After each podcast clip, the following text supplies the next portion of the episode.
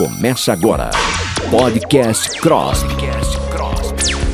Olá, ouvintes! Bem-vindos a mais um episódio do Podcast CROSP, um programa da Rádio CROSP, onde especialistas discutem temas relevantes da odontologia para os profissionais da classe. No episódio de hoje, vamos conversar com Tiago Almada, jornalista e diretor de planejamento da Apex, agência de conteúdo, e com a doutora Sofia Taqueda Uemura. Ela é presidente da Comissão de Ética do CROSP. As mídias sociais revolucionaram o mundo da comunicação e são hoje um importante espaço de debate e de divulgação.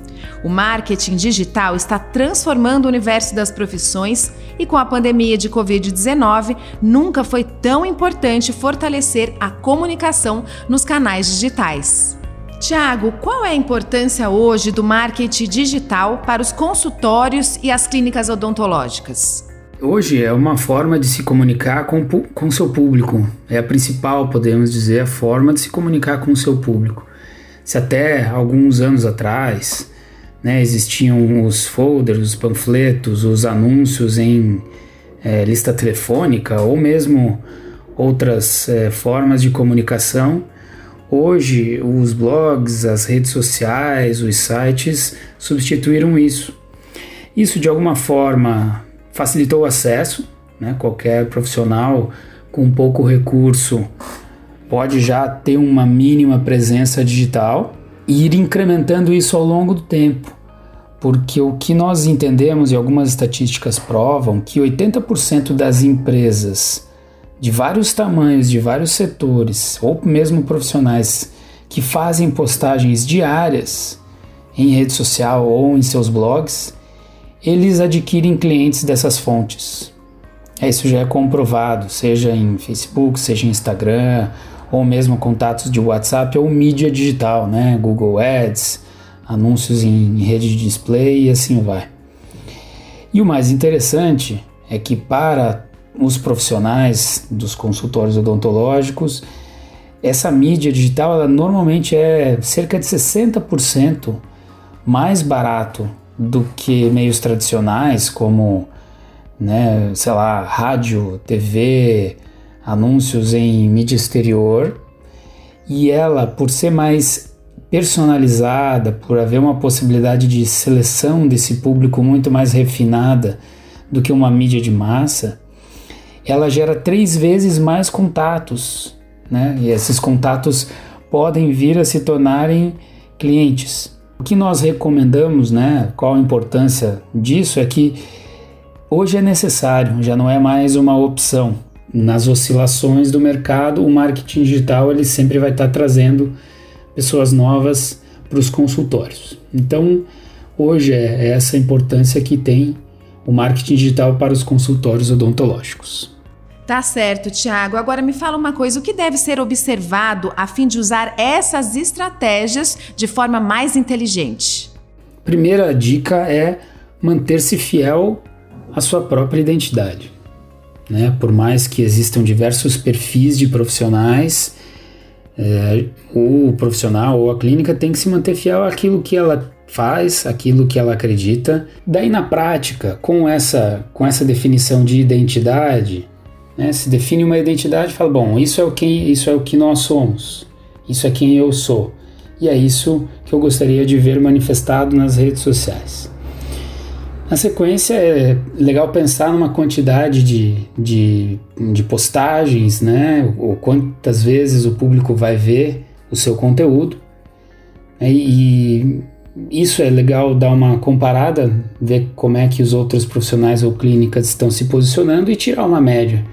E, obviamente, ver se a clínica ou o profissional tem braço, tem capacidade para realizar essas postagens nessa frequência. Não adianta pensar que, né, colocar, não, vamos colocar três vezes por dia um, um, post sobre a clínica.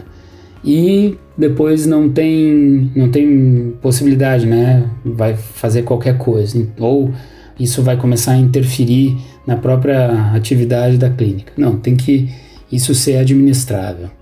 E uma estratégia inteligente, na verdade é a principal, é fazer aquela análise do que a clínica ou o profissional tem de diferencial. É o que eu posso ou o que a clínica pode oferecer que o mercado valoriza e que isso é um diferencial que eu tenho. Então, esse pensamento prévio antes da comunicação é, é essencial. Né? Encontrar a sua própria identidade e, e ver um diferencial de mercado. Né? Seja posicionamento é, em região, atendo tal tipo de região ou tal tipo de público, público mais selecionado, público mais não algo mais popular e adequar o discurso a isso. Tiago, quais são as principais ferramentas que o profissional de odontologia pode usar para atrair mais pacientes? Bom, aqui vamos listar algumas ferramentas principais, né? E a gente faz um quase como se fosse um grande menu de ferramentas, e aí o profissional ou o consultório vai adaptando isso à sua disponibilidade, à sua possibilidade de atuação nessas ferramentas. Mas nós poderíamos listar aqui as principais redes sociais, né, Facebook, Instagram, o LinkedIn, né, com uma presença um pouco mais corporativa, um pouco mais profissional, e as redes de mídia, né, como Google Ads, ou mesmo um canal no YouTube. Isso são seriam essas canais básicos, né, as ferramentas básicas que o profissional poderia utilizar para atrair mais pacientes. Dentro disso, existem possibilidades de enriquecimento desse processo, né? Porque se nós temos uma presença nessas redes sociais e temos, né, o consultório ainda tem um site, né, com informações mais completas, né? Porque na rede social é aquela informação mais efêmera que passa, as pessoas não estão ali atrás realmente de um de um profissional da odontologia. Ninguém vai procurar um, um cirurgião dentista no, no Facebook, né? Mas às vezes a pessoa é impactada por uma, por uma informação e daí sai das redes sociais para enriquecer essa informação em um outro lugar. Então a, a, a necessidade de um site atualizado com informações claras não precisa ser aquele site, né? completo, cheio de, de informação demais. Não, tem que, tem que ser objetivo. Né? As pessoas hoje não têm muito tempo, o processo de decisão ele é muito rápido, né? mas ele tem que ir paulatinamente conduzindo a pessoa até um processo de decisão.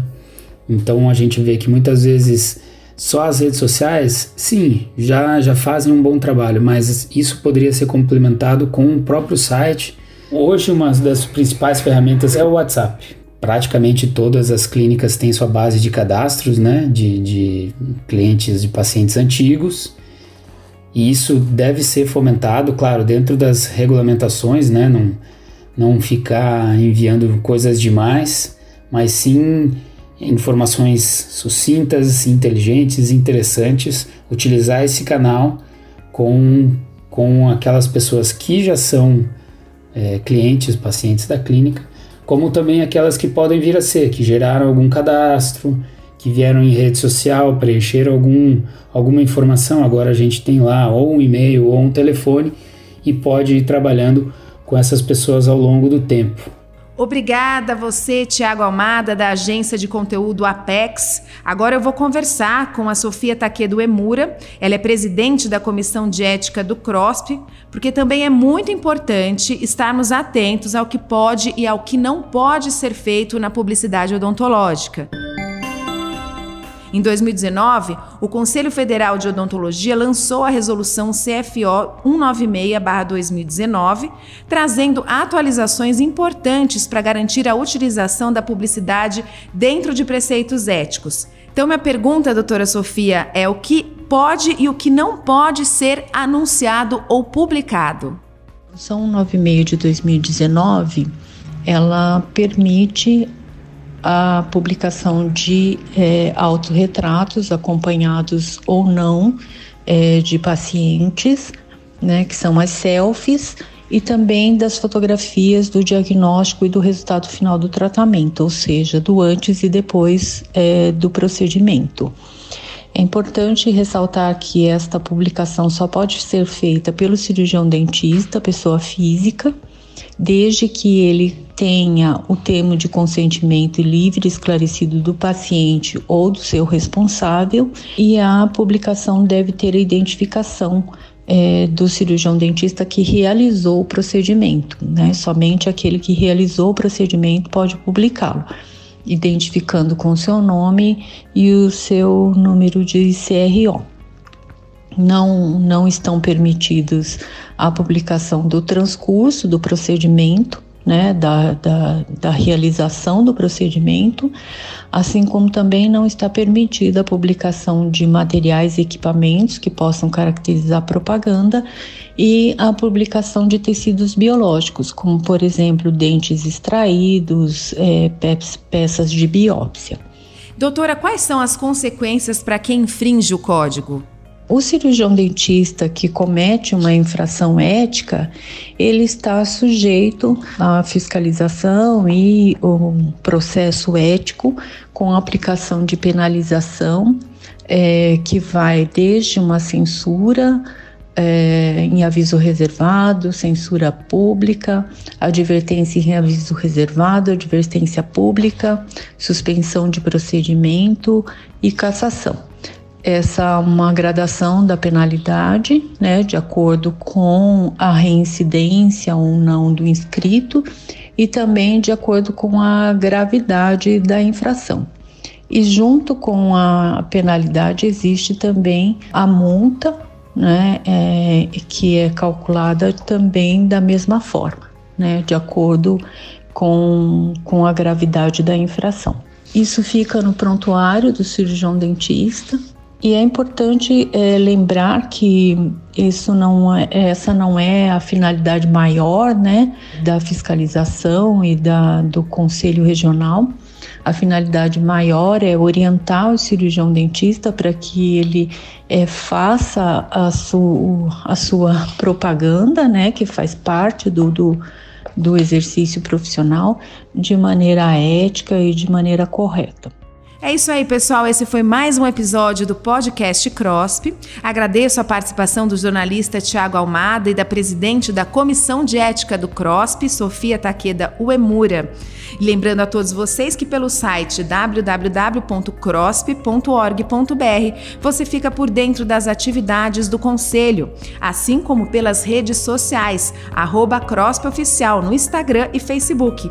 Também não deixe de conferir o canal TV CROSP no YouTube para mais conteúdo sobre odontologia.